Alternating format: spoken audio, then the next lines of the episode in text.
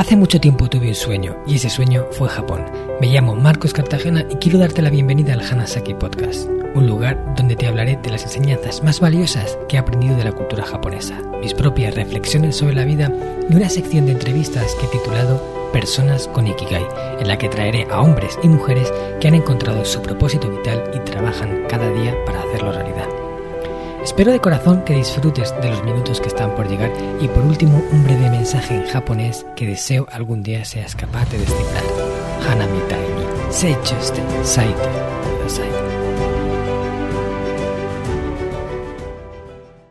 Hola a todos mis estimados oyentes del Hanasaki Podcast Creciendo con Japón. Kyo wa itsumo dori atarashi koto o manande seichustai tomoimasu ka? Os he preguntado en japonés que si hoy también, como siempre, queréis aprender nuevas cosas y con ello seguir creciendo a nivel personal. Desde aquí no puedo escucharos, pero estoy seguro de que la respuesta es sí. Por este motivo, hoy os traigo de nuevo a un invitado cargado de conocimiento interesante al podcast. Se trata de Alejandro Ambrat, conferencista internacional en temas relacionados con estrategia empresarial, innovación, ventas y habilidades blandas.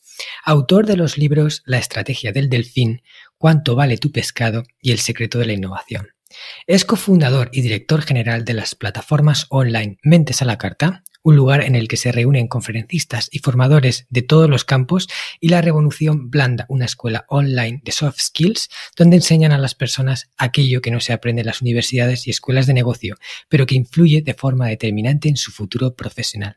Además, es columnista invitado en diversas revistas de psicología, como es psicología práctica, también la de conocimiento y capital humano, Training and Development Digest, impulsado, impulsando pymes, ruta maestra y Notigraph, entre otras. Por mi parte, tengo el orgullo de decir que colaboro con Alejandro en sus dos proyectos principales. Por un lado, soy uno de los conferenciantes inscritos en la plataforma de Mentes a la Carta y por otro, formo parte del equipo de profesores de la Revolución Blanda, con la que hemos lanzado el primer máster de habilidades blandas del mercado. Un programa súper completo enfocado en darle un buen impulso a la carrera profesional de las personas, formándolas en temas tan diversos como marca personal, oratoria, innovación, ventas, inteligencia emocional, liderazgo y creatividad, entre otras muchas cosas.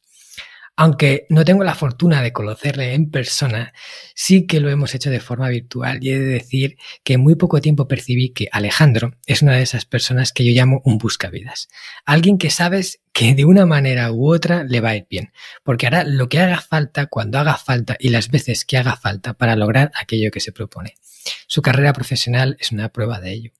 Además, después de hacer alguna de sus formaciones, constaté que Alejandro y yo tenemos muchos puntos en común. Uno de ellos es que a ambos nos hizo clic la lectura del libro La buena suerte de Alex Rovira, una fábula genial que te da a entender que la suerte es aleatoria, pero que la buena suerte la creamos nosotros y que nuestro destino, en su mayor parte, casi siempre está en nuestras manos. Muchas gracias Alejandro por estar aquí hoy con nosotros y bienvenido al Hanasaki Podcast. ¿Qué tal estás? Hola Marcos, gracias a ti por invitarme. Encantado de participar en tu podcast y de conversar contigo la próxima hora y poder compartir con todos tus oyentes. Muchas gracias a ti por estar aquí. Es, un placer, de verdad, eh, tenerte en el podcast y poder entrevistarte. Y bueno, como ya sabes, eh, va a venir la pregunta ineludible. Vamos a hablar de tu propósito de vida y quiero que me digas ¿Cuál es para ti tu Ikigai y cómo llegaste a encontrarlo? Marcos, yo diría que, tengo dos. No sé si uno puede tener dos Ikigais. ¿Es posible eso o no?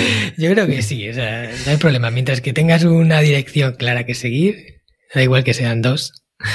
Yo creo que, que el primero es predicar la palabra de la innovación y hacerle entender a la gente de que el futuro está en nuestras manos siempre y cuando seamos capaces de innovar, siempre y cuando seamos conscientes de que todos podemos innovar y de que la innovación va a permitir que nos convirtamos en personas, en profesionales, en trabajadores únicos y atractivos.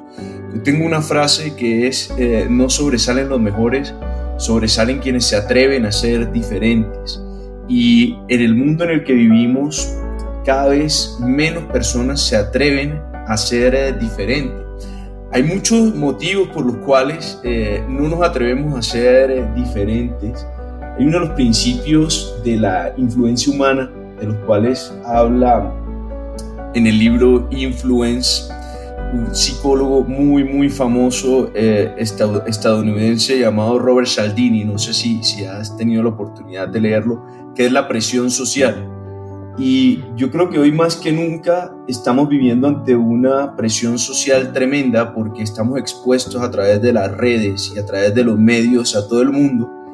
Y, y a veces, pues, queremos por naturaleza humana hacer lo que están haciendo todos. No nos, no nos atrevemos a desafiar lo establecido y no nos damos cuenta de que sobre todo hoy, siempre ha sido así a lo largo de la historia del hombre, pero sobre todo hoy no sobresalen los mejores, sino entre la multitud de ofertas de profesionales que hay, de trabajadores que hay, de Instagramers que hay, de podcasts que hay incluso solo van a sobresalir aquellos que sean diferentes y atractivos. Así que está en nuestras manos el poder de la innovación, el poder hacer cosas diferentes y no solamente diferentes, porque la diferencia entre creatividad e innovación es que la innovación requiere de creatividad, pero no todo lo creativo que hagamos puede ser considerado una innovación. Lo que es innovador es al mismo tiempo creativo, pero tiene un mercado, tiene un, un grupo de personas que lo compran, que lo consumen. Entonces, si somos capaces de ser creativos y al mismo tiempo hacer cosas interesantes o útiles para la gente o para el mercado,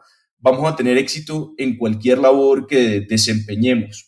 Y el segundo propósito, el segundo Ikigai va en línea con eso, y es que la gente sigue creyendo que va a tener éxito solo por llenarse de diplomas, por estudiar en prestigiosas universidades, por matricularse en eh, mil especializaciones. Y resulta, Marcos, que el mundo, al ser tan competitivo, ha hecho que solo sobresalgan los diferentes y los, los diferentes son aquellos que tienen otras habilidades, habilidades que más adelante vamos a hablar, que son las habilidades blandas, y que son las que nos ayudan a ser más innovadores y a marcar la diferencia frente a otras personas y que no nos enseñan absolutamente ningún programa educativo por varios motivos, porque no todos tenemos el mismo potencial blando, no todos somos iguales, todos nuestros cerebros son distintos. Si tú te pones a pensar, Usain Bolt fracasó en el fútbol, y eso que estamos hablando del deporte, el, el, mejor atleta del mundo fue un futbolista terrible, Michael Jordan fue un beisbolista mediocre, Pelé fue un cantante de quinta y todos ellos fueron número uno. Entonces, tenemos que ser capaces de identificar eso en lo que podemos destacar porque todos nuestros cerebros son distintos, genéticamente están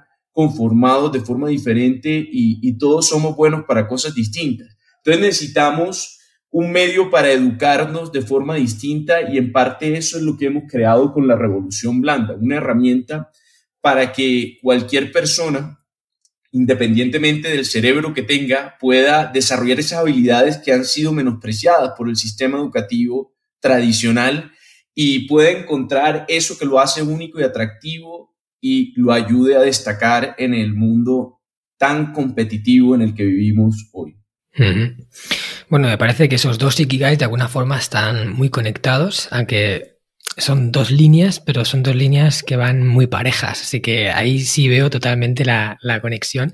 Y además estoy muy de acuerdo con lo que dices, porque precisamente en el pilar Kaizen del sistema Hanasaki, uno de, de los puntos que, yo comento es el de adquirir nuevas habilidades y el de hacernos personas polivalentes.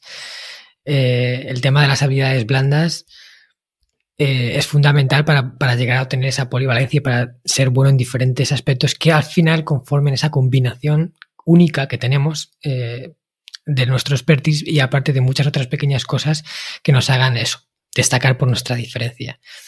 Y precisamente por eso estoy, estoy colaborando con vosotros, así que súper conectado. Y vamos a hablar de la. luego hablaremos de innovación, porque además es un campo que también me interesa mucho. Pero vamos a centrarnos primero en, las habilidades blandas.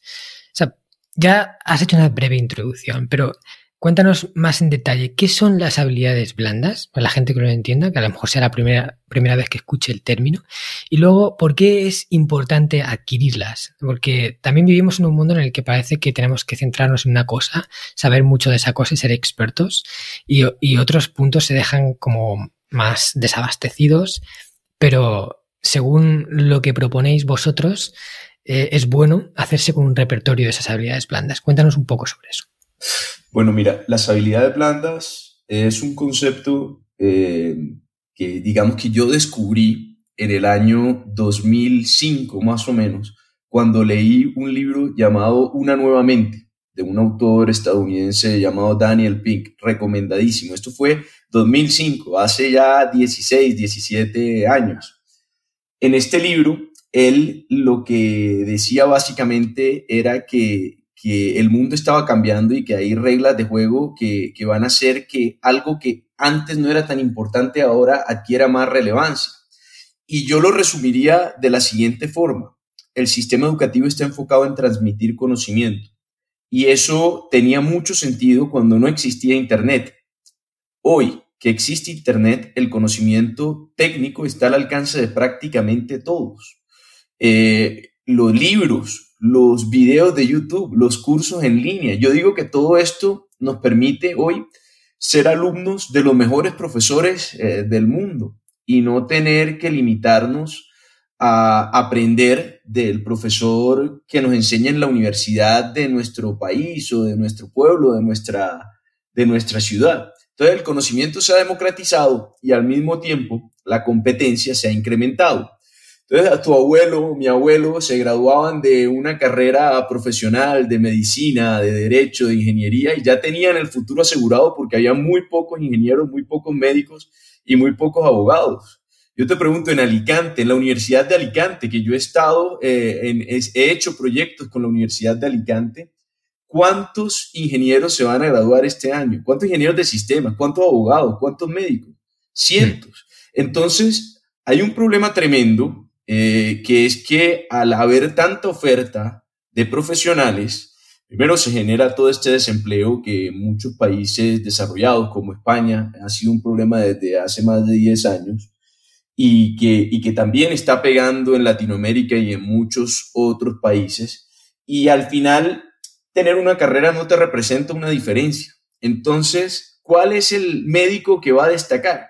Pues va a ser el médico que tenga habilidades blandas, el médico que sepa empatizar mejor con el paciente, que sepa comunicar de una forma realmente asertiva, que se cree una marca personal potente, Marcos, todos los médicos, dentistas que hay hoy en día en las redes sociales y se han vuelto influenciadores tremendos, no necesariamente son los mejores, pero han sido capaces de crearse esa marca personal que otros no han sido capaces eh, de crear.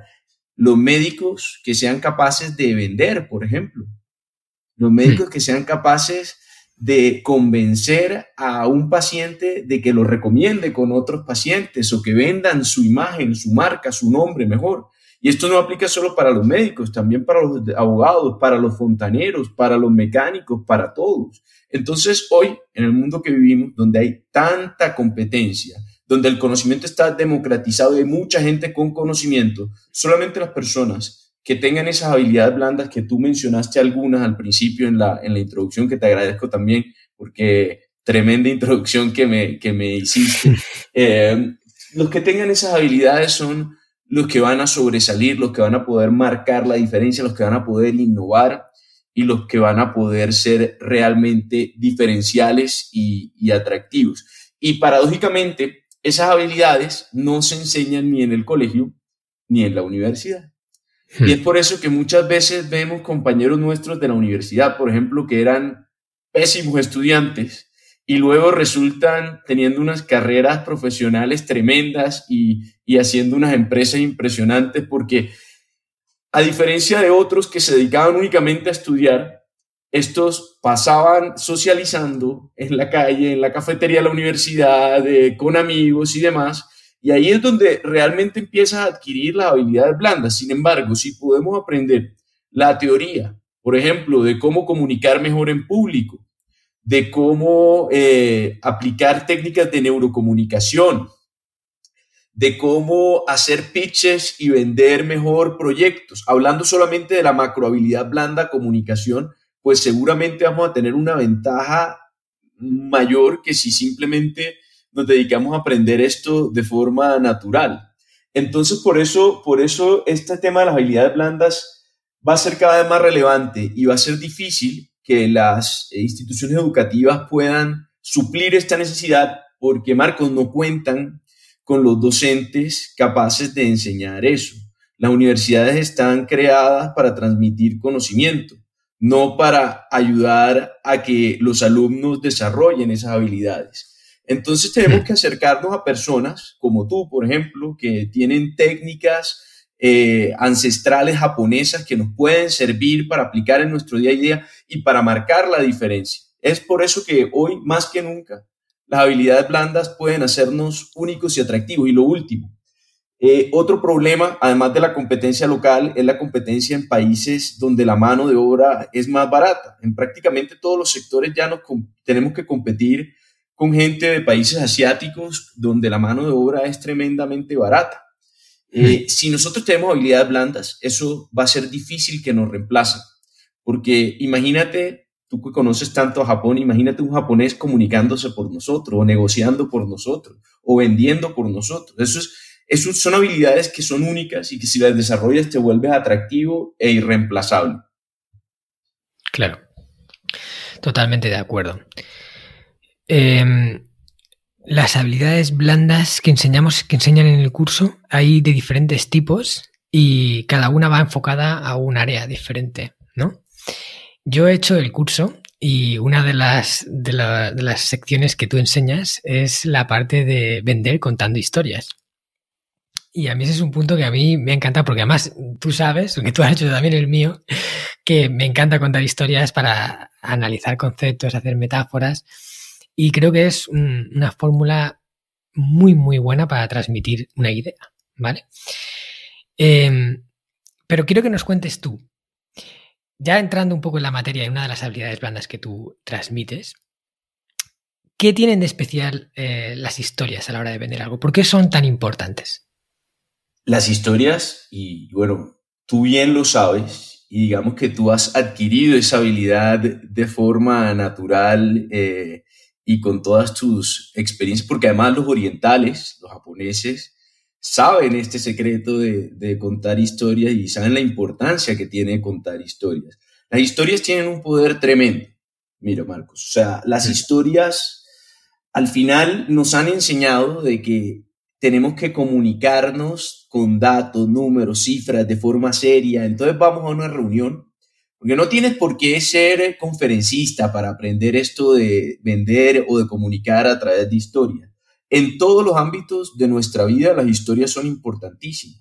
Vamos a una reunión, a una junta directiva, a una presentación de la empresa y nos sacan el PowerPoint lleno de gráficas, números, datos, cifras. Está la gente, los que están aparentando poner atenciones por respeto al jefe o por respeto a sus compañeros, pero al final lo que tienen las historias, a diferencia de la comunicación lógica y conceptual, es que las historias son memorables las historias se recuerdan. Es por eso que civilizaciones ancestrales utilizaban los mitos, las leyendas y todos estos cuentos. Cuando no existía la escritura, la forma de transmitir el conocimiento era a través de las historias, porque es más fácil que yo retenga, recuerde y transmita luego un mensaje en forma de historia que en forma de una gráfica o de una tabla o de un mapa conceptual o un mapa de procesos.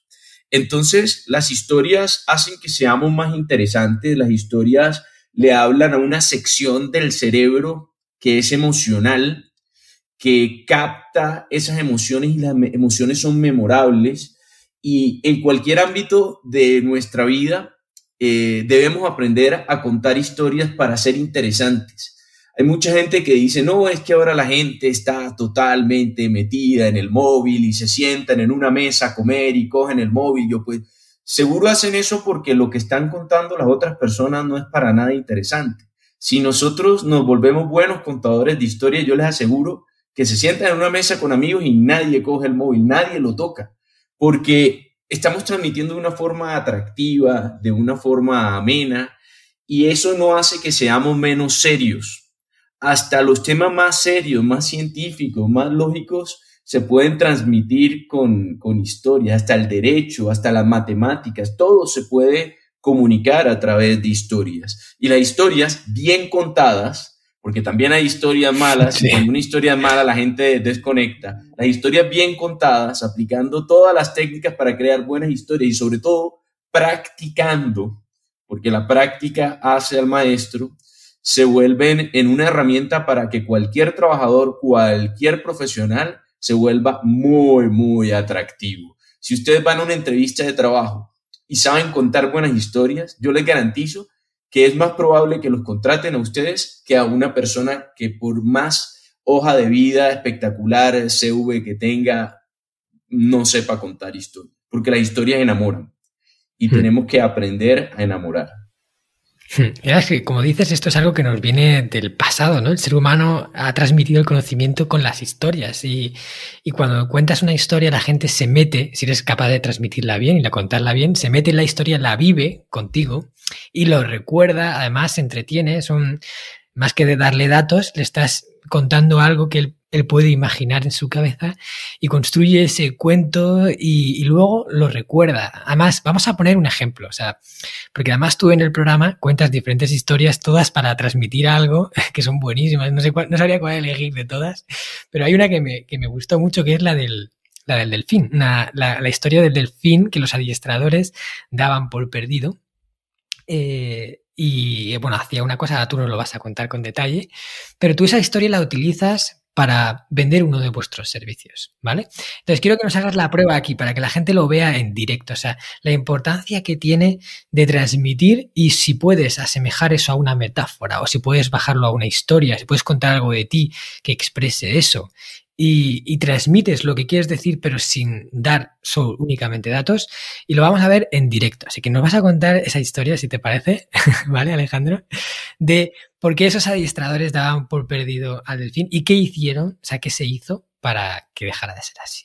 ¿Vale? Y qué moraleja trae.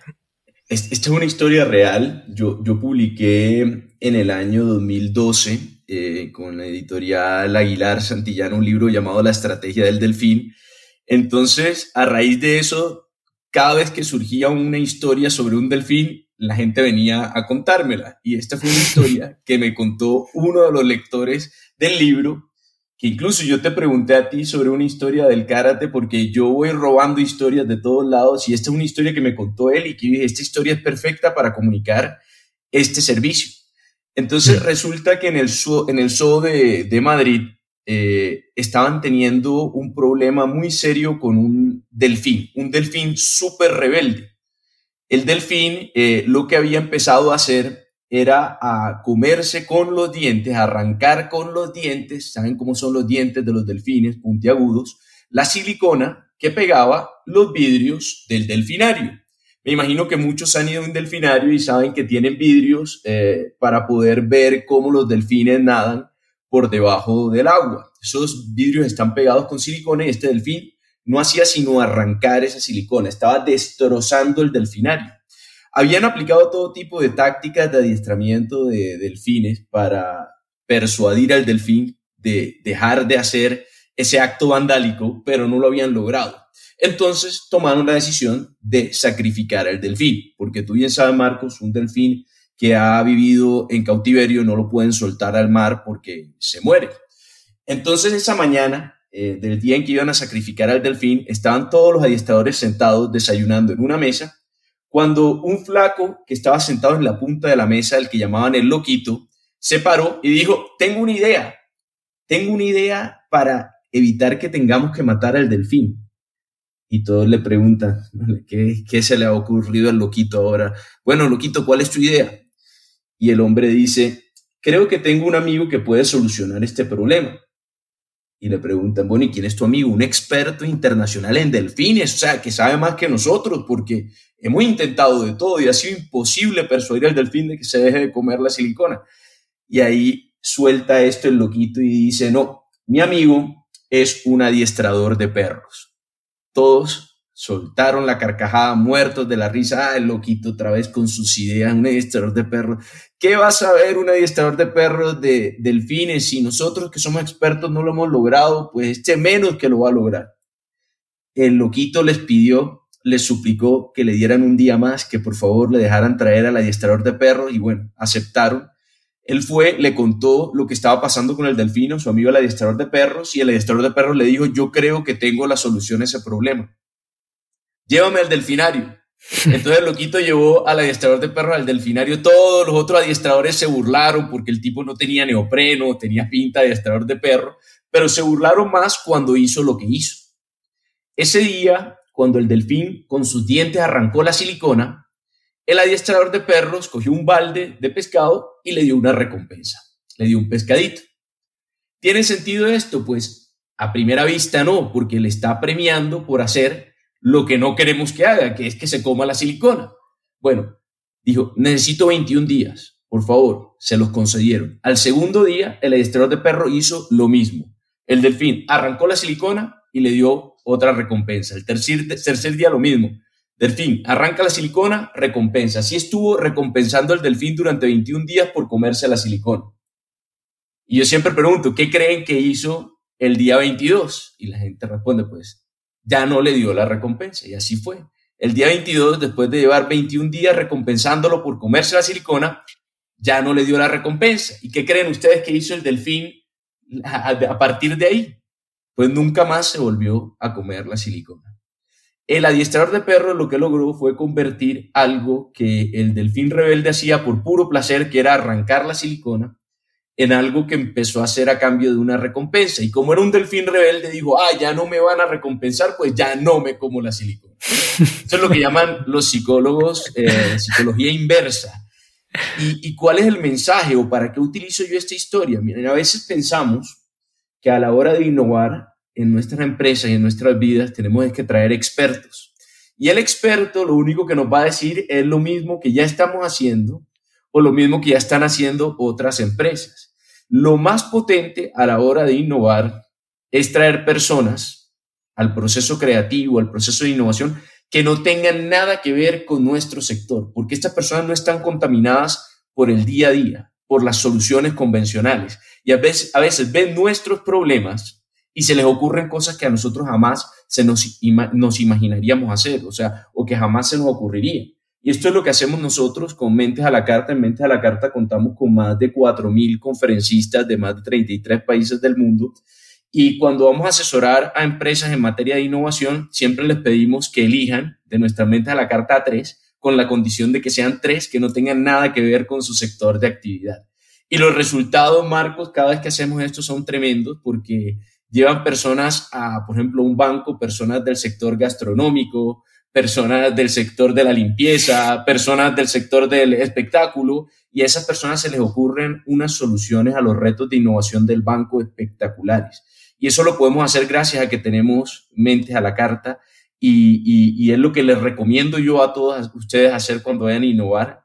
No lleven tantos expertos, lleven más inexpertos que, que expertos, gente que no tenga nada que ver con su sector o pues llámenos a nosotros y los podemos asegurar llevándole a los mejores expertos multidisciplinarios de mentes a la carta. Bueno, esa es la historia del delfín que, es buenísimo.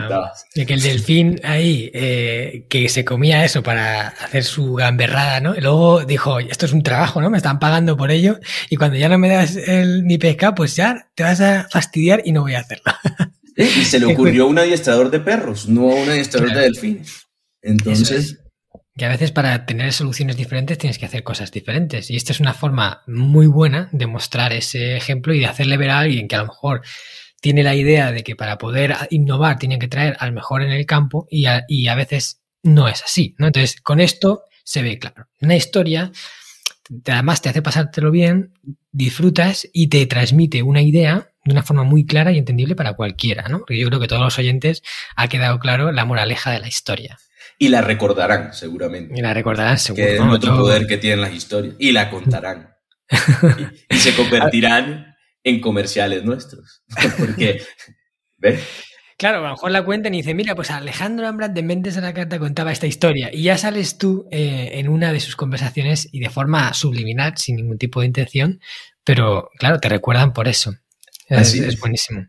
Así vale, pues eh, como a mí siempre me gusta que en las entrevistas la gente se pueda llevar algo en la mano, ¿no? Después de escucharnos, que diga, eh, vale, ¿y esto yo cómo lo pongo en práctica? Yo nunca he contado historias para vender nada y para no vender nada, sino transmitir un, concepto que tú quieres que la gente entienda bien, pues con una historia lo va a comprender mucho mejor, no solo para vender, aunque para vender sale muy bien. Eh, danos algunos tips que nos puedan permitir crear o elegir una buena historia para comunicar, eh, algo en concreto, algo que la gente se pueda llevar de escucharte y que les sirva de cara a desarrollar un poquito más esa habilidad blanda de ser buen contador de historias. Bueno, hay, muchísimos eh, tips y, y sobre todo técnicas que se pueden implementar para contar buenas historias. Aquí no te las podría eh, contar todas porque sería casi como hacer el, entrenamiento completo, pero, pero voy a dar algunas muy, muy sencillas. Y es, la primera es que, que no le cuente, no cuentes una historia por contarla. La historia tiene que tener un objetivo. La historia tiene que generar una posterior acción en, en el cliente. Entonces, elige bien la historia que vas a contar, el propósito de por qué vas a contar esa historia, si es para vender algo, si es para comunicarle un mensaje a tu equipo, si es para comunicarle algo, por ejemplo, eh, a, tus, a tus hijos. Hace, hace unos días me hicieron una entrevista que fue eh, de un chef y era cocinando con él y me contaba cómo utilizaba una historia para contarle a su hija que está a punto de convertirse en una adolescente porque tiene que ser selectiva con los hombres. Y, probablemente si se lo cuenta de, de, una forma lógica y demás, como los niños además son rebeldes y los adolescentes no le hace caso. Pero la historia tenía mucho que ver con cosas que le gustaban a la niña, que le gustaba la moda y todo esto, entonces hablaba de un bolso fino, un bolso barato y, y cosas así. Entonces las historias tienes que elegirlas según el objetivo que tú busques con, con, con la historia. Otro tip es no hagas historias aburridas. Y para que no sean aburridas tienes que estructurarla bien. Esto tiene toda su ciencia. Estudien sobre esto. Porque si ustedes aprenden a estructurar bien una, una historia, la historia va a ser llamativa y, y, va a generar esa, ese efecto que buscamos y es que la gente no desconecte. Ahora es muy fácil desconectar.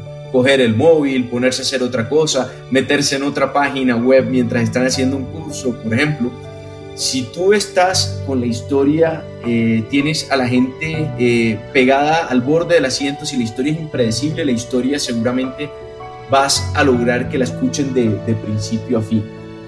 Otro tip eh, importante es que hablemos más con más gente. Por lo general nos dedicamos a hablar con nuestro círculo de amigos o hacemos un viaje, por ejemplo, a Japón y como yo no hablo japonés, pues yo por qué me voy a relacionar con los japoneses. Yo vengo, me tomo fotos aquí, enfrente de estas casas bonitas o de este jardín lindo y no vivo la cultura. Y la verdad es que yo que te conozco también por tu curso, sé que tú lo has hecho y que has vivido y que tienes unos padres japoneses.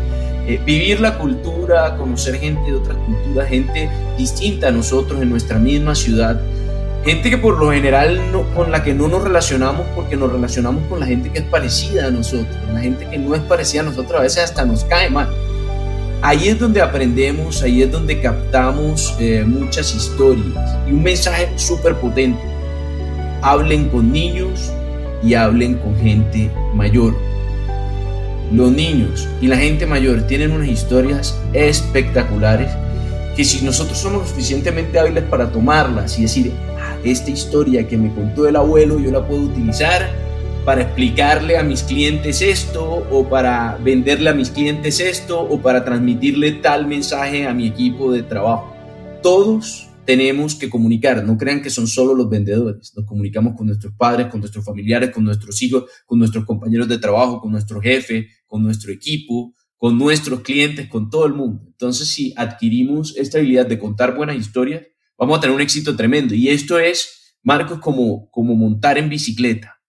Mucha gente a veces se frustra porque cree que hace, hace, por ejemplo, hacen mi curso y creen que ya cuentan historias perfecto o dicen, este tipo las cuenta súper bien y, y, yo no las cuento tan bien. Pues si yo las cuento bien es porque las he practicado 20 mil veces. ¿Cómo se aprende a montar en bicicleta? Pues montándose en la bicicleta, cayéndose, dándose golpes, hasta que ya lo haces de forma natural, de forma inconsciente. Entonces, las herramientas que aprenden en cualquier libro o en cualquier curso son importantes, pero si ustedes luego no van y se ponen en la tarea de contar historias. Probablemente la primera que cuenten va a ser aburridísima y la gente no le va a gustar, pero de ese fracaso van a aprender. Cuéntenlo otra vez y sean persistentes y van a ver que llega un momento en que la van a contar de forma magistral y la gente va a estar pegada a ustedes y se van a volver súper atractivos para cualquier persona, para cualquier empresa, para cualquier cliente.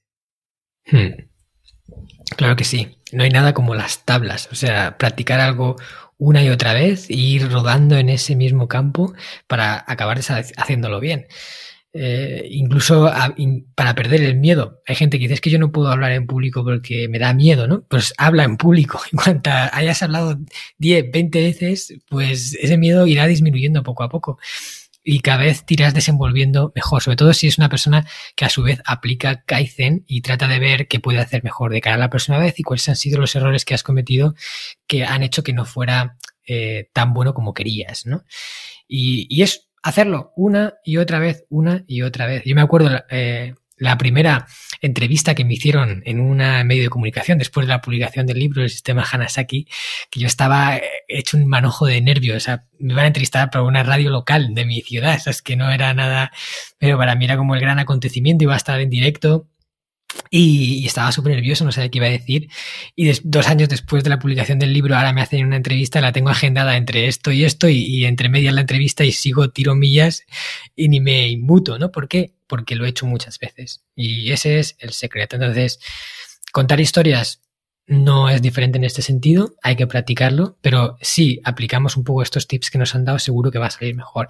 Y bueno, ya, ya digo a todo el mundo, el curso de, Alejandro es una pasada porque además te va contando diferentes historias eh, de los tipos que hay y para qué eh, es esa historia y cómo él la utiliza.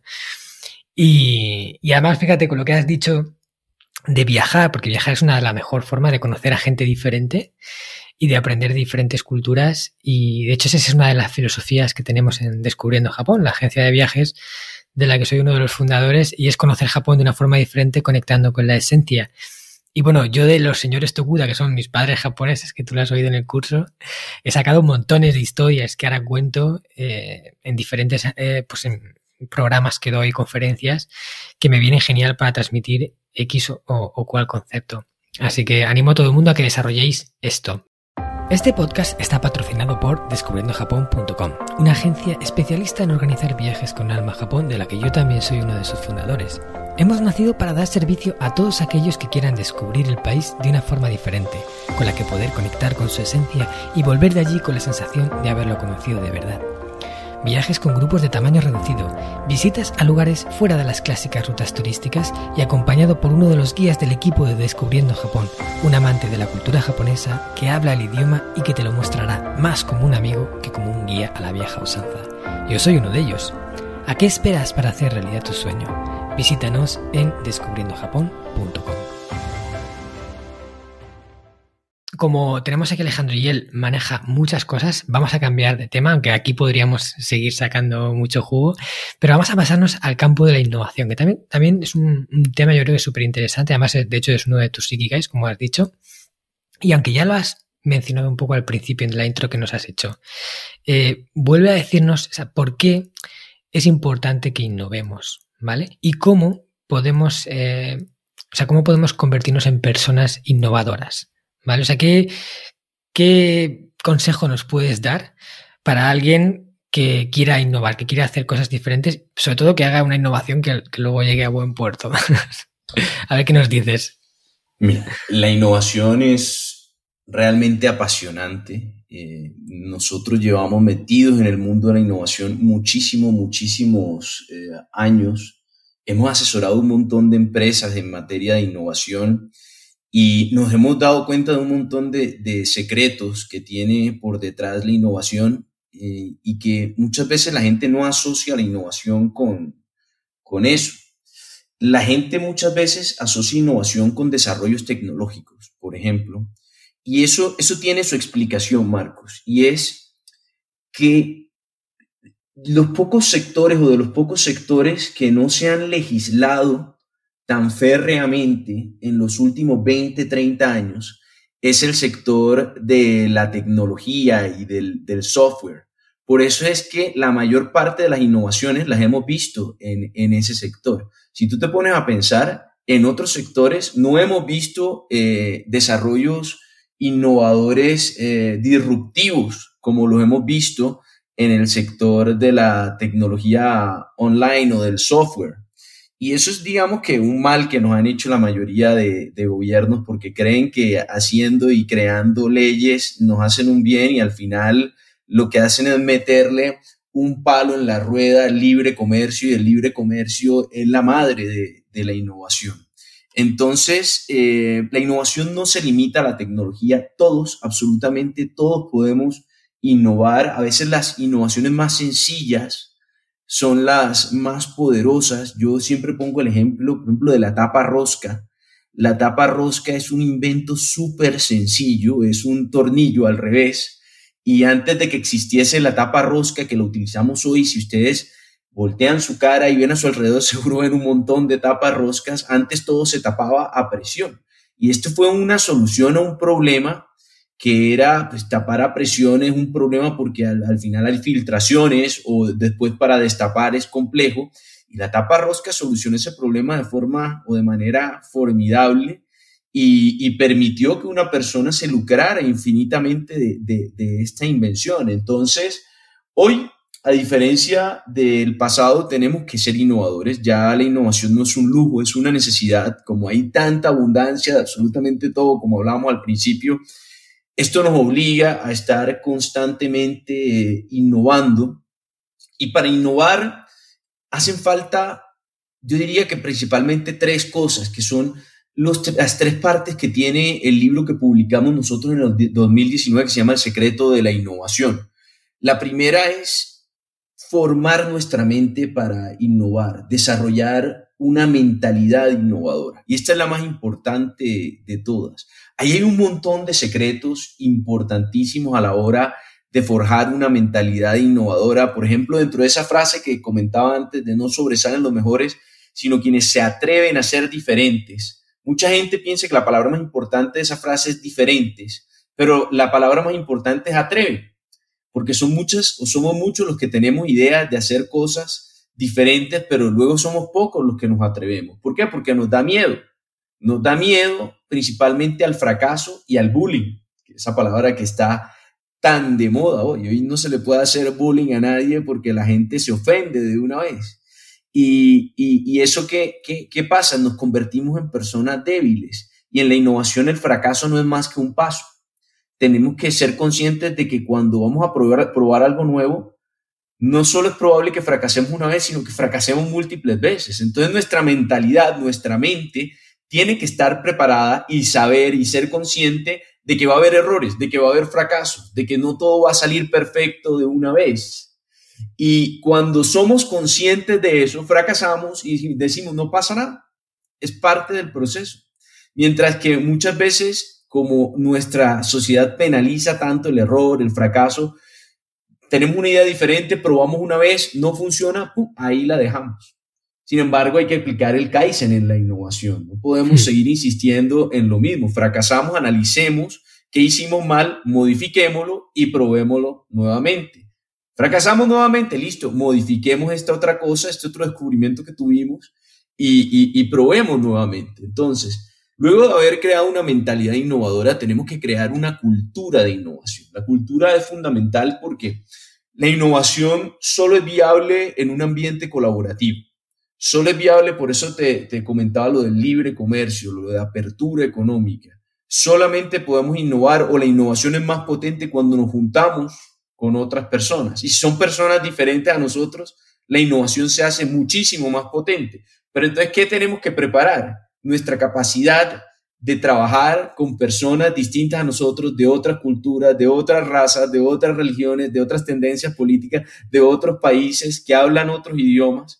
Y por lo general hacemos lo que te decía antes, que nos relacionamos siempre con la misma gente y con la gente que nos relacionamos, decimos que es con la gente que nos llevamos bien porque son parecidos a nosotros. Para innovar tenemos que ser capaces de relacionarnos con gente muy distinta a nosotros. Y esa cultura la tenemos que sembrar en nuestras vidas y en nuestras empresas. A veces no es tan fácil, pero existen una serie de secretos que nos permiten hacerlo. Y por último, el método. A veces muchos teóricos de la innovación empiezan hablando del método. Para mí, si tú no tienes una mente innovadora y no has propiciado una cultura de, innovación a tu alrededor, en tu empresa o en tu entorno, de nada sirve el método. Pero si tú cuentas con un método práctico, efectivo, no tanto de planificación a largo plazo, sino más parecido al método científico, donde hay una hipótesis, yo la pruebo, saco conclusiones, ajusto y vuelvo y pruebo, es, es muy potente lo que podemos lograr en, en materia de innovación. Entonces, lo que te decía al principio, no es un lujo innovar, es una necesidad. En el mundo en el que vivimos, tanto a nivel personal como a nivel empresarial, hay que innovar. O sea, salir con una empresa ahora al mercado, emprender y que la empresa no sea innovadora no tiene ningún sentido. Nos van a ganar las grandes empresas. La única forma que tiene, o la única arma o herramienta que tiene una pequeña empresa, un emprendimiento, para poder competir en el entorno eh, de las grandes y poderosas empresas es a través de la innovación. Y las empresas pequeñas o, los emprendimientos tienen algo a favor que no tienen las grandes empresas y es que son flexibles. Entonces, esta flexibilidad que tienen les permite innovar en cosas que tal vez en una gran empresa sería muy difícil de lograr. Entonces, para mí la innovación nos da libertad y para mí la libertad es la palabra más importante de la lengua española y de cualquier otra lengua. Pero la libertad acarrea responsabilidad. Hmm. Uno a veces se pregunta por qué hay pueblos que se, que se subordinan a, gobiernos tiránicos, pues porque al final creemos que queremos libertad, pero al mismo tiempo queremos que nos den todo. Entonces, si queremos libertad, tenemos que ser responsables y para ser responsables tenemos que ser únicos, atractivos para poder conseguir un trabajo o para poder montar una empresa. Y solo lo vamos a lograr a través de la innovación. Y si tú te pones a pensar, como decías eh, al inicio, las habilidades blandas tienen mucho que ver con la innovación. Porque si yo quiero generar ese entorno y relacionarme con gente diversa, yo tengo que tener habilidades blandas. Si yo quiero innovar, yo tengo que identificar primero los problemas. Entonces yo tengo que ser un buen vendedor. Hmm. Para mí, vendedores somos todos y tenemos que preocuparnos por aprender eh, a vender, porque las ventas nos dan el input más importante para poder luego innovar, que son las insatisfacciones de los clientes, los problemas que hay en el mercado. Entonces, la innovación debería ser fundamental y se debería enseñar desde primero de primaria y no te la enseñan, Marcos, ni siquiera en la universidad, en ninguna carrera. Y en algunas que la enseñan, la enseñan mal. Entonces, yo por eso quiero, quiero y, lo siento como un objetivo de, como mi Ikigai principal, enseñarle a la gente los secretos de la innovación y propiciar ese desarrollo de habilidades blandas que son las que al final nos van a ser responsables, nos van a ser libres y nos van a permitir a todos vivir mejor. Hmm. Claro, tener un buen repertorio de habilidades eh, te permite innovar mejor, ¿no? Te permite entender también mejor las necesidades de otras personas, incluso a la hora de innovar, todas esas habilidades van a contribuir para que la innovación incluso sea más diferente, aporte un valor diferencial y, realmente consiga el objetivo, porque si al final innovamos, pero nuestra innovación no, tiene nada de especial, pues se va a ir al traste. Entonces hay que. No es innovación. Claro, no es innovación. Creemos que es innovación, pero no lo es. Vale, pues vamos a bajarlo a tierra. Vamos a llevarlo a tierra para que la gente entienda eh, qué es una innovación, ¿vale? Y me gustaría que tú, que eres una persona que está muy metida en este campo, nos cuentes eh, un ejemplo práctico de cómo a nivel personal, en, tu, en tus proyectos, habéis innovado? Mira, yo creo que, muchas de las cosas que yo hago, no solo en, el ámbito profesional, sino en mi vida diaria, son, eh, son innovadoras. Em, y, soy un fiel creyente de que, de que si uno aprende a innovar, eh, empieza a notar la potencia que esto tiene para lograr los objetivos que uno se marca en, en la vida. Yo te podría contar mil historias, no solo mías, sino de clientes nuestros que, que han innovado de nuestra mano. Pero te voy a contar, pues la principal es Mentes a la Carta. Mentes a la Carta, por ejemplo, fue una innovación porque cuando yo di mi primera conferencia, que, que fue en Pamplona, España, en Caja Navarra, a mí me llamaron de la editorial y me dijeron, están buscando un conferencista para el aniversario de Caja Navarra. Tú eres conferencista, ¿verdad? Yo, por supuesto, en, jamás en mi vida había hecho una conferencia. claro, yo soy conferencista. No sabían lo que me estaba metiendo. Llegué ahí y eso fue un auténtico desastre. El público me acribilló a preguntas que yo no fui capaz de, de contestar. Y pues así aprendí, o sea, a, las malas, a, la fuerza, eh, y, seguí. Y ya digamos que a mí me pregunta la gente, ¿te da miedo salir a un escenario? Y para nada, me hace falta. A mí esta situación que estamos viviendo me parece terrible porque, porque los medios digitales tienen sus beneficios maravillosos, pero, pero nunca van a reemplazar eh, las conferencias presenciales. Entonces me fui metiendo en el mundo de las conferencias y me di cuenta de que esto era un negocio espectacular porque, porque a diferencia de, de la consultoría, por ejemplo, que era lo que nos dedicábamos exclusivamente antes, tú vas, das una conferencia y ya está, saliste, pasas la factura y, cobras. Y me di cuenta también de que había mucha gente eh, que podría llegar a ser conferencista, algunos que necesitaban clientes y otros que necesitaban eh, entrenamiento gente que tenía mucho conocimiento, e historias espectaculares para contar, pero que o les daba miedo, como dices tú, pararse en un escenario, o no tenían el discurso bien hilado para ser realmente atractivos para, para el público. Entonces me di cuenta de que existe una figura que también existe en España y en muchos países de Latinoamérica, que son las agencias de conferencistas. Y me di cuenta de un montón de problemas que tenían esas agencias porque la agencia lo único que hace es buscarle clientes al conferencista y eh, llevarse una porción bastante grande de lo que es el cobro de, de, de, la tarifa del conferencista. En muchos casos hasta triplicaban el valor del conferencista y eso afectaba tanto al cliente que acababa pagando más de lo que tenía que pagar como al conferencista. Me di cuenta de que eso era una intermediación de muy poco valor y, que además solamente intermediaban a cierto nivel de conferencistas porque si no tenían eh, un valor superior, por ejemplo, a 5 mil, 10 mil dólares, pues no justificaba hacer la intermediación. Entonces, al darme cuenta de esto, yo dije, vamos a aplicar una técnica de innovación que se llama explorar fuentes de ingresos alternativas. Yo voy a crear una plataforma, voy a invitar a conferencistas de todo el mundo hispano a crear su perfil. Si ustedes entran en mentesalacarta.com, van a encontrar todo tipo de conferencistas y les voy a dar la intermediación totalmente gratuita. Yo no le voy a cobrar a los clientes eh, por contactar a un conferencista que esté publicado en Mentes a la Carta y yo tampoco le voy a cobrar a los conferencistas por estar en la plataforma. Y mucha gente me decía, pero estás loco. Entonces, ¿cómo vas a sostener eso? ¿Cómo vas a ganar dinero?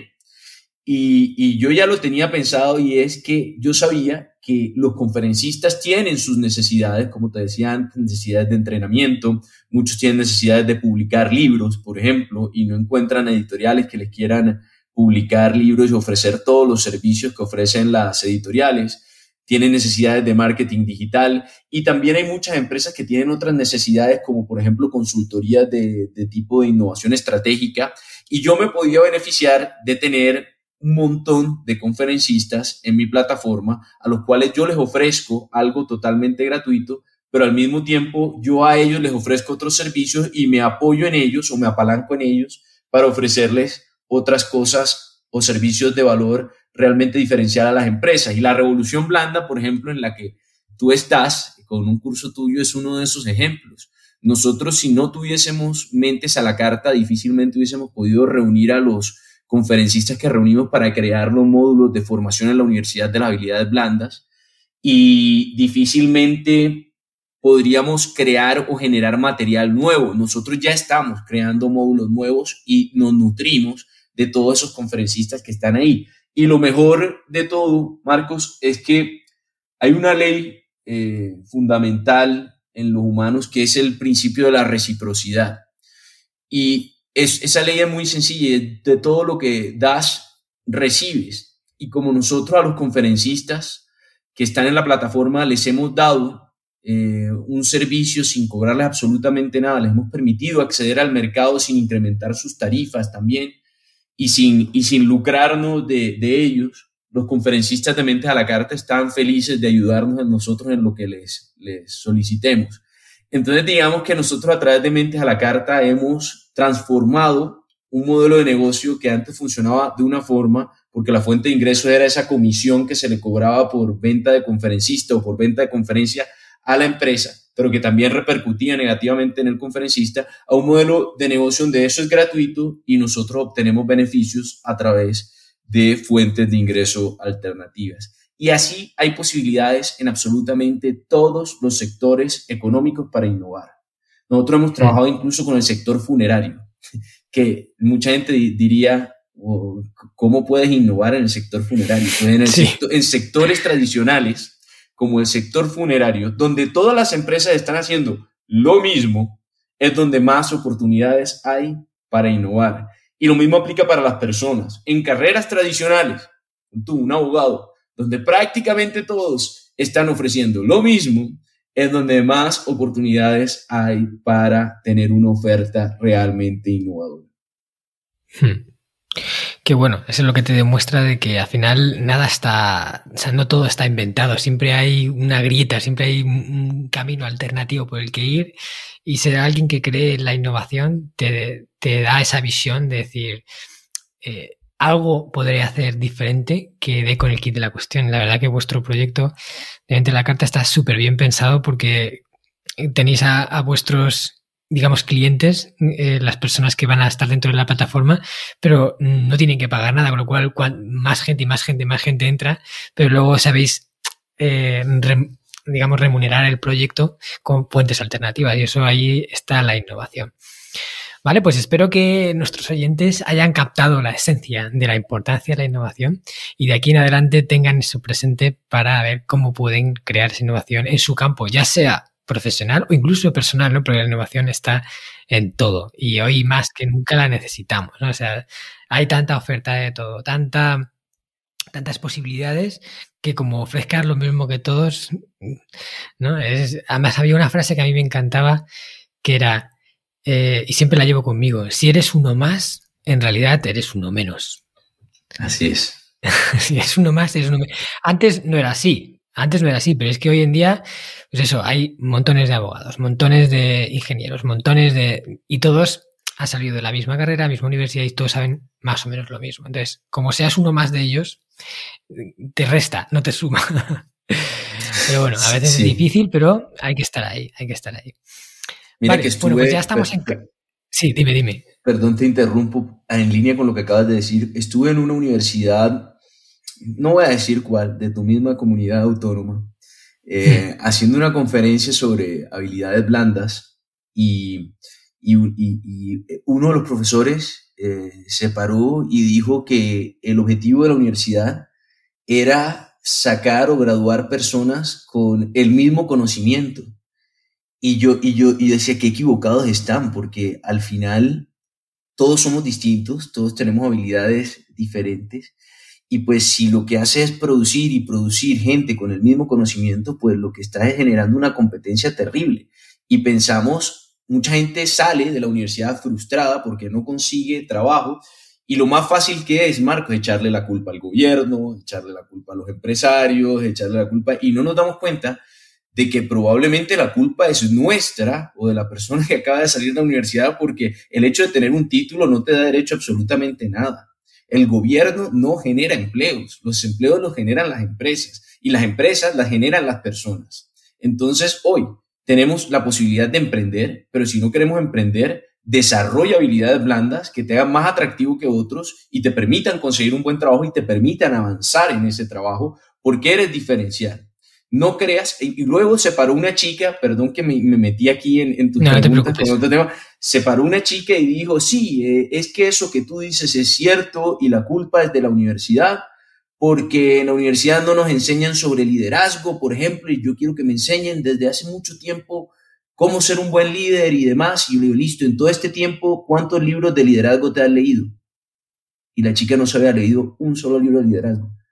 ¿Cuántas conferencias sobre liderazgo eh, has visto o has asistido? No había ido a ninguna. Entonces a veces también pensamos que es todo responsabilidad de la universidad y la universidad ya tiene mucho que enseñarnos y es responsabilidad nuestra también. Tenemos todo en nuestras manos, lo que no tenían nuestros abuelos, tenemos internet.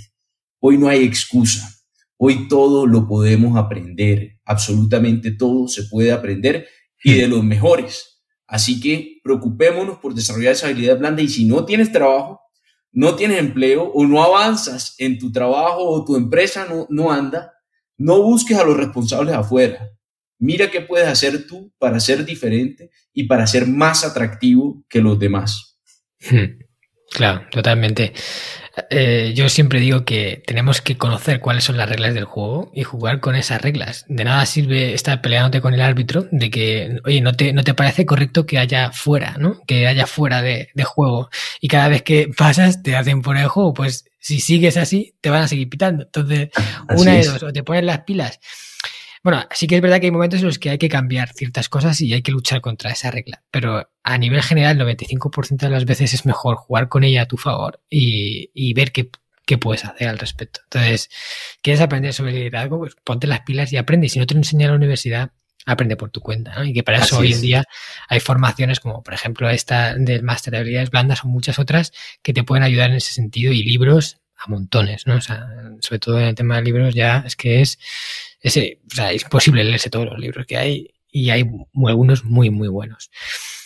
Vale, Alejandro, ahora sí nos vamos a acercar a la parte final de la entrevista. Te quiero hacer una última pregunta, eh, ya tocando el tema de los conferencistas y conferenciantes, que, bueno, esto ya es a título personal, es una curiosidad que yo tengo. Tú que has visto a tanta gente en el escenario, que tratas con tantos conferenciantes eh, de todo el mundo, ¿no? O sea, el mundo hispanohablante en Latinoamérica, pero también muchos españoles y habrás visto montones de conferencias, de vídeos, de gente.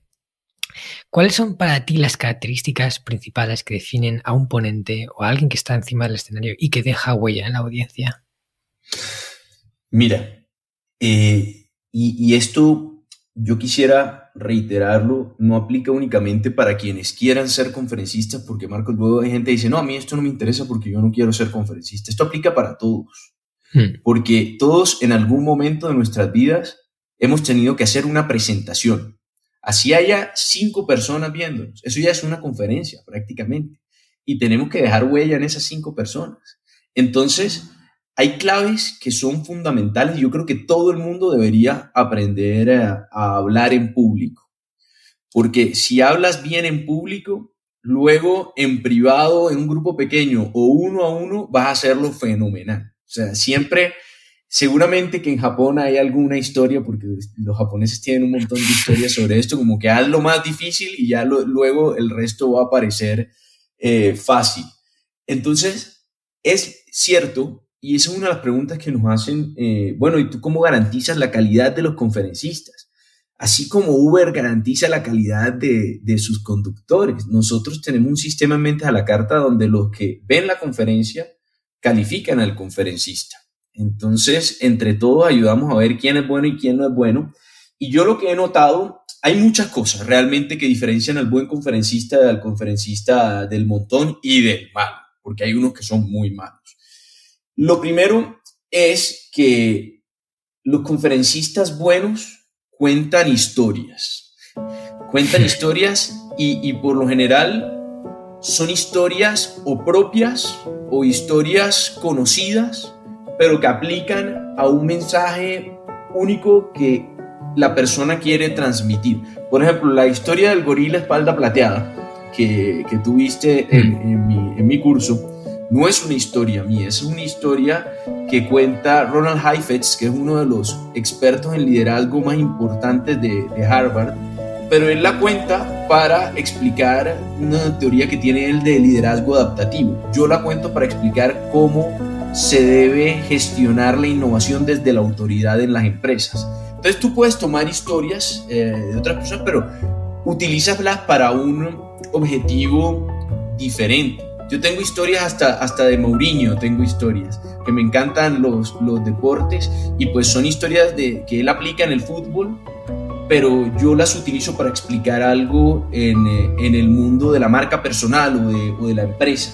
Entonces, una buena conferencia no es la del tipo o la mujer que se para en el escenario y empieza a sacar gráficas y números y a contar datos, sino una persona que es capaz de contar historias. Lo segundo, contarlas bien, porque no es lo mismo contar una historia cualquiera eh, y contarla mal que contarla bien. A veces si la vas a contar mal es mejor que ni la cuentes, porque, porque va a quedar probablemente en ridículo. Y pues no importa si la primera vez o las primeras veces que la cuentas no te sale bien, porque es lo que decíamos antes, hay que probar, hay que practicar. Entonces, contar historias que sean propias o que sean adaptadas para un objetivo particular tuyo y contarlas bien. Luego el lenguaje no verbal es fundamental. Es, yo diría que, que más del 80% de, de lo que comunicamos, si no contamos lo que contamos con autoridad, con credibilidad, difícilmente vamos a convencer y difícilmente vamos a, a captar la atención. Y eso no quiere decir que seamos sobreexagerados, porque la gente que sobreexagera se le nota la falsedad. O sea, el lenguaje no verbal es algo tan sencillo como manejar los tonos de la voz, como hacer las pausas donde uno tiene que, que, realizarlas, como hablar con pasión, eh, creyendo en lo que uno está contando. Y eso es, eso es realmente eh, fundamental, porque si yo salgo al escenario nervioso, pues yo no voy a convencer absolutamente a nadie, a nadie. Y nadie, yo creo que absolutamente nadie nació siendo un buen orador. Y hay mucha gente que uno ve, wow, pero qué bueno. vemos en la punta del iceberg, ¿no? No hmm. vemos todos los errores o todo lo que hay por debajo o todas las veces que lo hizo mal. Por lo general esa persona, desde niño, porque, ah, pero es tan joven y lo hace bien desde niño seguro se paraba enfrente en las reuniones familiares y contaba chistes, contaba historias y, a partir de la niñez empezó a desarrollar eh, esa habilidad y probablemente te tenga, te tenga un buen camino recorrido, una ventaja, pero eso no significa que tú no puedas eh, reducir esa brecha o incluso alcanzar y superar a esa gente, porque para mí los mejores conferencistas, Marcos, son los que han vivido cosas únicas no los que cogen y repiten teorías de otros. Hay un montón de conferencistas que cogen y, lo que hacen es repetir cosas que ya han dicho otros, pues para eso escucho al otro o para eso leo el libro del otro, sino que tienen experiencias personales, descubrimientos y todos las tenemos. No tenemos que ser científicos ni pertenecer a un grupo de investigación, todos las tenemos. Si nos ponemos a escudriñar en cosas que hemos descubierto nosotros del trabajo que hacemos, en historias personales que tenemos que son únicas, en tips, mm. que no es solamente contar el tip, sino cuéntalo con una historia, cuéntalo en una conferencia, haz que lo recuerden, porque la gente recuerda las historias, nos vamos a volver buenos eh, conferencistas. Hay mucho conferencista de gráfico, hay mucho conferencista de, de resumen de libro y hay mucho conferencista que no tiene en el escenario ese poder para transmitir, para captar la atención de la audiencia. Y estas cosas son cosas que se estudian, se aprenden, pero también que hay que practicarlas. Porque hmm. es muy cómodo estudiar. Lo incómodo es después salir al escenario enfrentarte a 100, 200 personas. Pero cuando ya aprendes a hacerlo, ya no vuelves a querer dejar de hacerlo y sientes un mono de no hacerlo como el que sentimos nosotros ahora, que no lo podemos hacerlo. Y yo tengo, yo tengo una anécdota que la voy a contar rápido. Eh, mi hermana trabajaba conmigo en, la empresa cuando empezamos Mentes a la Carta y ella le tenía pánico a hacer una conferencia. Entonces yo lo que hice fue, en medio, eh, antes de empezar una conferencia, hice que alguien me llamara y dijo, este llamado urgente me tienes que reemplazar se puso blanca, le tocó reemplazarme así sin pensarlo mucho y pues no le salió tan mal y, hoy lo hace con toda naturalidad. A veces ese primer paso es el que más cuesta dar. Hmm. Entonces atrevámonos a dar ese primer, ese segundo y ese tercer paso que ya el cuarto es fácil de dar. Hmm. Qué bueno. Yo soy testigo de que Alejandro es un conferencista que aplica exactamente lo que dice y además es muy bueno. se nota que tiene tablas. De hecho, en las notas del programa pondré una de sus conferencias, una que yo he visto que a mí me encantó. Y es que, bueno, está con una soltura en el escenario que da gusto. Ya se nota que no hay ningún tipo de miedo. No es más, hay disfrute. Se nota que hay disfrute ahí detrás. Y cuando llegas a eso ya hay todo va sobre ruedas, porque no estás temiendo nada, sino que estás amando lo que haces y cuando amas lo que haces lo haces del corazón, el resultado suele ser bueno, ¿no? Si además has entrenado algunas habilidades y tienes algunos conceptos técnicos, todo eso te apoya. Vale, Alejandro, ya sí, vamos a, pasar a nuestro cuestionario Flash. Crecemos juntos. Una, serie de preguntas que quiero que me contestes eh, de forma escueta, pero explicando un poco la respuesta, ¿vale? Y antes de eso, eh, bueno, quiero preguntarte, aunque yo pondré todos los enlaces también en las notas del programa, quiero preguntarte a la gente que nos escucha, que quiera saber más sobre ti, que, quiera saber dónde puede encontrarte, pues dinos un poco qué pueden saber, ¿no? O sea, que, dónde, dónde estás y, qué pueden encontrar de ti. Bueno, me pueden encontrar en, en Mentes a la Carta. Entran a mentesalacarta.com, buscar una mente, ahí me encontrarán, ahí está todo mi perfil eh, como conferencista y, consultor, y está toda la información sobre mí también en mi página web alejandroambrad.com.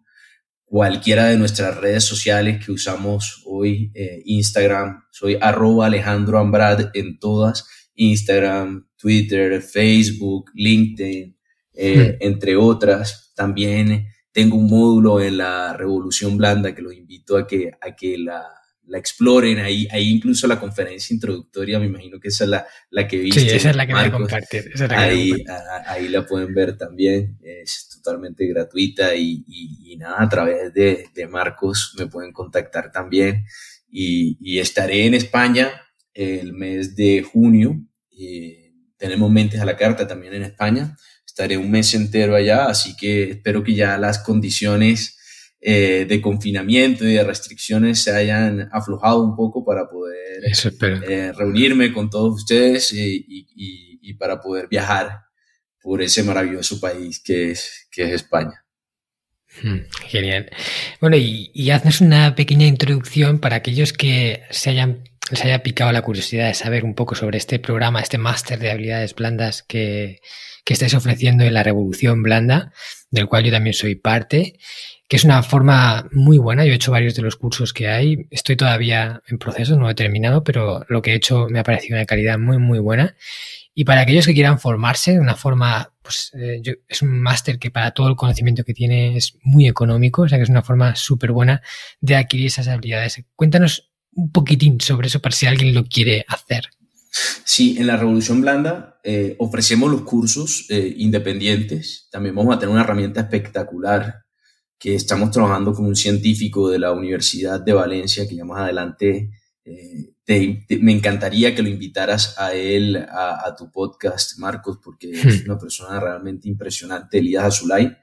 Eh, y el máster lo creamos uniendo 35 módulos formativos de distintos conferencistas de más de siete países eh, del mundo. tiene una duración casi de 100 horas, es súper completo y aborda seis módulos temáticos que son, el primero es comunicación, el segundo es innovación y creatividad, el tercero es marca personal, el cuarto es liderazgo y trabajo en equipo, el quinto es ventas y el sexto es gestión de las emociones, que es algo importantísimo también desarrollar porque de eso depende gran parte de nuestro éxito profesional. En cada módulo hay de cuatro a ocho, eh, en cada grupo de estos que le acabo de mencionar, hay de cuatro a ocho módulos formativos con cuatro a ocho profesores distintos y por poco más de 300 euros puede uno obtener una formación integral en, en absolutamente todos los campos eh, blandos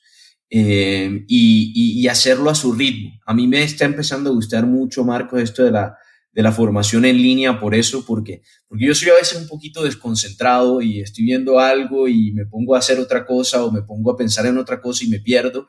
Y a veces cuando es en directo uno luego no puede retroceder, aquí puede retroceder, puede ver las cosas varias veces, tienen material adicional, herramientas. Y la verdad es que es una, una, una oportunidad bastante buena para aprender de, conferencistas argentinos, peruanos, colombianos, mexicanos, españoles, franceses, brasileños, de muchos países. Así que para nosotros un honor contar con, tu módulo de, de Kaizen, que ha recibido unas calificaciones y evaluaciones espectaculares. Se los recomiendo también a, a todos. E invitarlos, si están interesados, con el código ¿Cómo es eh, el, código? M, M Cartagena. Sí, con el código Cartagena tienen un 10% de descuento, ¿no? En el caso de que quisieran adquirirlo. Sí, entran a la revolucionblanda.com y ahí ven o los cursos individuales o el máster y con el código M Cartagena tienen adicional un, 10% de descuento. Bueno, y si no hacen este máster, igual eh, preocúpense por desarrollar sus habilidades blandas que que no son tan blandas, son las realmente importantes para, para nuestro futuro. Claro, ya sea con esto o sin esto, sea por otro medio, que por favor cada uno se centre en esas habilidades porque cada vez son más importantes y van a ser más importantes en el futuro. De hecho, creo que que más adelante lo, realmente determinante van a ser este tipo de habilidades y no tanto los conocimientos técnicos que te podamos tener. Aunque sí son necesarios, no hay que despreciarlos, porque evidentemente un arquitecto no podrá desarrollar su profesional si no tiene esos conocimientos técnicos, por muchas habilidades grandes que tenga. Pero claro, en un mundo de que hay cientos y cientos y cientos de arquitectos, ya toca diferenciarse por algo más y, es este punto. yo creo que esta es una buena forma de, adquirir eh, esa formación a, tu medida, a tu ritmo y por un precio muy asequible que prácticamente cualquier persona podría, eh, digamos, admitir. Pero si no lo hacen aquí, pues que busquen otro camino, pero que por favor lo hagan. Si, si ese es el mensaje que queda después de esta entrevista, yo creo que habrá valido la pena. Cumplimos. Cumplimos. Vale, pues a recordar ese código M Cartagena para quien quiera hacerlo y tendría un 10% de descuento. Y ahora ya sí, que nos estamos excediendo en el tiempo, Alejandro, y que hay tantas cosas interesantes que hablar que se nos va, se nos va en tiempo. Así que vamos a intentar contestar estas preguntas de forma escueta, o si no nos vamos a alargar demasiado. Y llegamos al cuestionario Crecemos Juntos, que es una forma de saber cómo tú, a título personal, estás haciendo para evolucionar día a día en diferentes aspectos. Y aquí va la primera pregunta. ¿Cuál es el libro de desarrollo personal que más te ha aportado? Ese libro que te ha marcado, o uno de ellos, por lo menos. Hay tantos, la verdad, pero voy a decir uno, El Principito. Hmm. Sí, ese es muy bueno, tiene una enseñanza muy potente. El Principito, es el mejor de todos, es un libro impresionante y además, como todo buen libro o como toda buena cosa, la que sea, con el tiempo va mejorando. Así que si se lo leyeron cuando eran niños, vuélvanlo a leer, que ahora seguro tiene más relevancia y un significado todavía más potente. Hmm. Vale, genial. ¿Y cuál es la película una de ellas que más te inspira? Una película que te haya marcado. Te voy a decir la verdad, no soy tan bueno para, para las películas, eh, pero, pero hay una película que, me, que me encanta y es, eh, se llama Moneyball, que es... Ah, eh, de Brad Pitt, ¿no? De Brad Pitt, que, que de alguna forma innovaron en el deporte, en un deporte que no es común en, en, España, que es el béisbol, y con un equipo chico desarrolló eh, un método para contratar jugadores económicos o subvalorados eh, en el mercado y armar un equipo altamente ganador con un presupuesto bajísimo. Eso es una película de innovación y, es, muy, buena, es muy buena. Sí, es una un buen ejemplo para ver lo de la innovación, ¿no? Para que la gente pueda verlo en vivo y además una historia que, mejor que eso. Eh, y hay muchas películas, sí, hay muchas películas muy buenas. Hmm. Vale, ¿cuál es el hábito que practicas de forma frecuente, o sea, que tienes integrado en tu repertorio de hábitos y que más beneficios te proporciona? Yo, yo creo que, cuestionarme todo. Cuando uno eh, da por hecho de que las cosas son así y que siempre se han hecho así y, y por eso hay una frase nefasta que, que, es un proverbio común en Latinoamérica que es, mejor malo conocido que, que bueno por, por, conocer. Y yo creo que deberíamos erradicarlo porque, porque es uno de los antídotos a la innovación. Entonces, como ya es así, así sea malo, eh, ¿para qué te vas a poner a inventar y a probar cosas? Eh, corres el riesgo de fracasar y qué malo es fracasar. Entonces, yo la verdad es que trato de cuestionarme todo en absolutamente todas las áreas del conocimiento. Yo estudio desde economía, filosofía, eh, cocina, música, todo me gusta y trato de, de que aquello que desde hace muchos años se hace de la misma forma, tratar de buscar por qué se hace de la misma forma y si existen mejores formas eh, de, hacerlo. Entonces yo creo que eso es un, un hábito súper potente, incluso desde las cosas más cotidianas, por ejemplo, ver un plato y preguntarse por qué todos los platos son iguales o por qué los cubiertos, el tenedor y el cuchillo vienen siendo iguales desde hace tanto tiempo. No existirá algo mejor que el tenedor y el cuchillo. O, los, palillos japoneses. Los palillos japoneses, por ejemplo.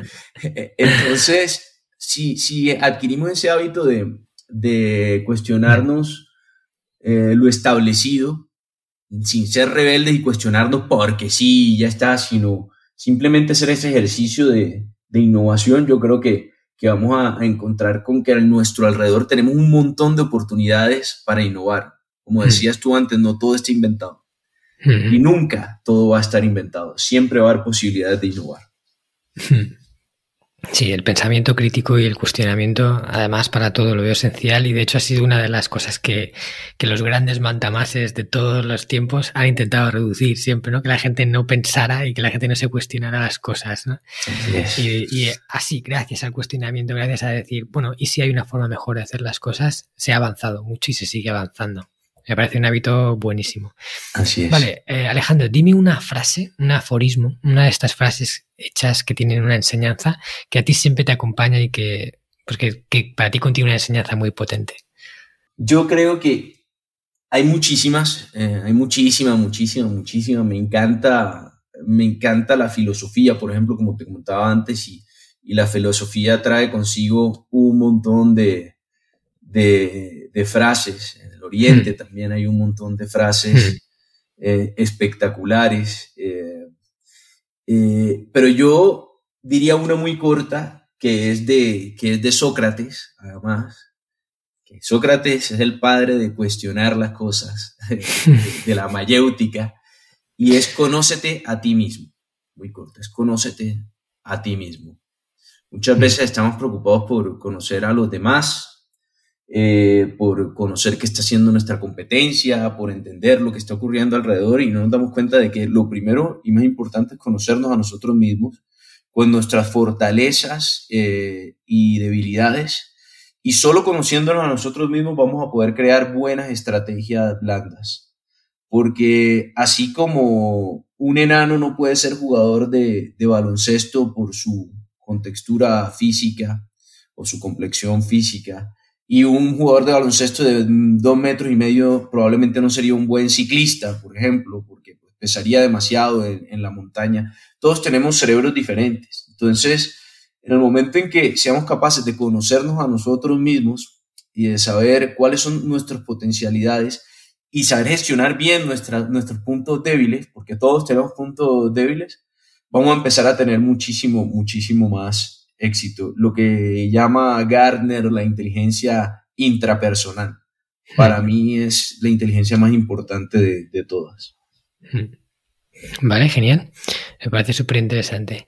Siguiente pregunta. ¿Cuál es el lugar del mundo que más paz te proporciona? Un sitio de estos que digas, aquí estoy en mi esencia.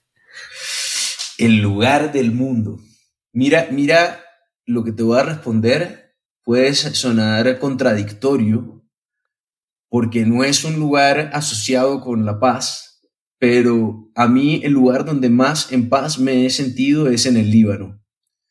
Eh, mi familia, bueno, mis ancestros son del, Líbano. Yo hmm. nunca había ido al Líbano, nací en Colombia, viví mucho tiempo en, en España, pero la vez que fui al Líbano, la primera vez que fui al Líbano, yo no sé qué pasó, pero a pesar de ser un país en constante amenaza por, por Israel, por Siria y por todos sus, sus conflictos internos también, yo me sentía en paz, tranquilo y, y feliz. No, no, no, sentía estrés, que es tan común hoy.